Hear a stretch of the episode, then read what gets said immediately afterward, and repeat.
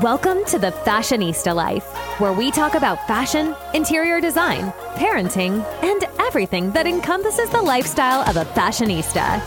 You can't help but smile with our host, Jennifer Johnson, a true fashionista and lifestyle expert, coming to you live from Naples, Florida.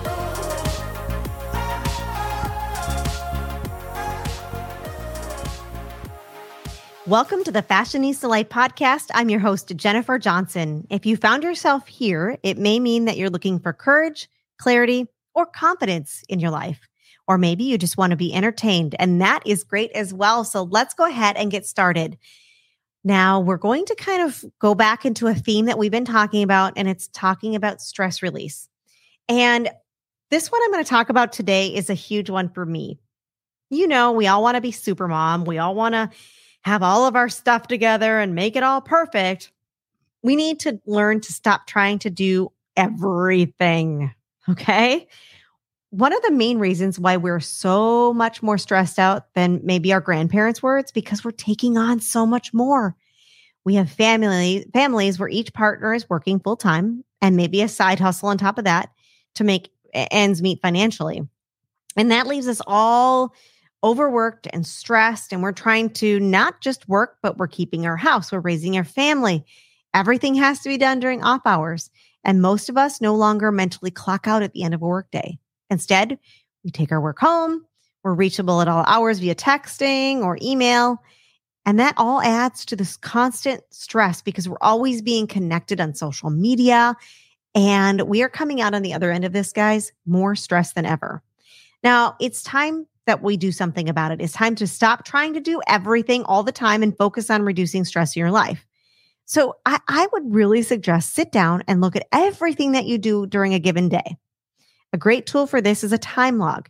Keep a simple piece of paper or a notebook well, all the times during the day and set an alert on your phone to go off every 30 minutes during your waking hours, of course, and jot down what you're doing. But you have to be brutally honest.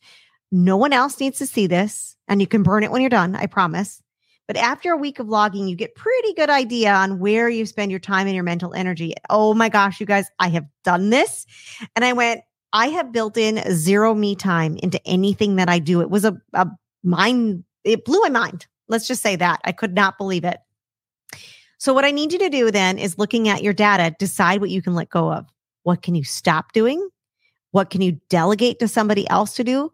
Uh, it just open time up for yourself to exercise, meditate, take a nap, do whatever it is that you need to do to recharge. But next time, or so now, what we need to do is review and release all those worries and questions and should do's that are stressing you out. So get out another sheet of paper or two and start to write down anything and everything that's on your mind. All the stuff that you've been thinking about doing, all the stuff that's been worrying you, get it all out.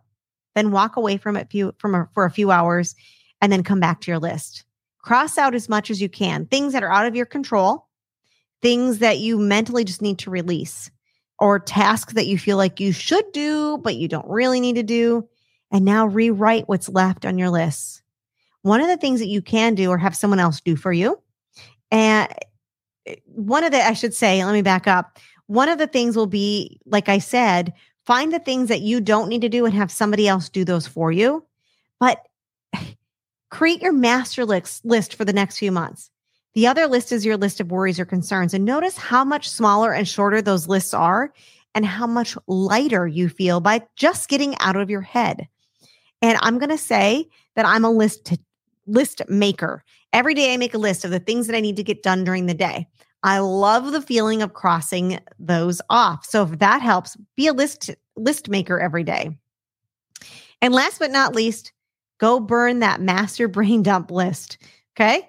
The, the list that you made, I call them a brain dump list. Go ahead, light them on fire, light them up, light them up, and let it go. You know, Elsa, let it go, let it go. Okay, I'm not going to sing because you guys will probably stop listening to me at this point, but let it go. If it doesn't serve you right now, you don't need it. And that is probably one of the most freeing feelings. Thank you, my friends, for joining me today and every week here on the Fashionista Life, brought to you by True Fashionistas. If you want a deeper dive, head to my website, thefashionistalife.com, and sign up for my weekly newsletters where you take a deeper dive each week into a new topic. Have a fabulous day. Thanks so much for tuning in to this episode of The Fashionista Life. If you're enjoying the show, please feel free to rate, subscribe, and leave a review. That helps others find the show, and we really appreciate it. Thanks again for tuning in, and we'll catch you in the next episode of The Fashionista Life.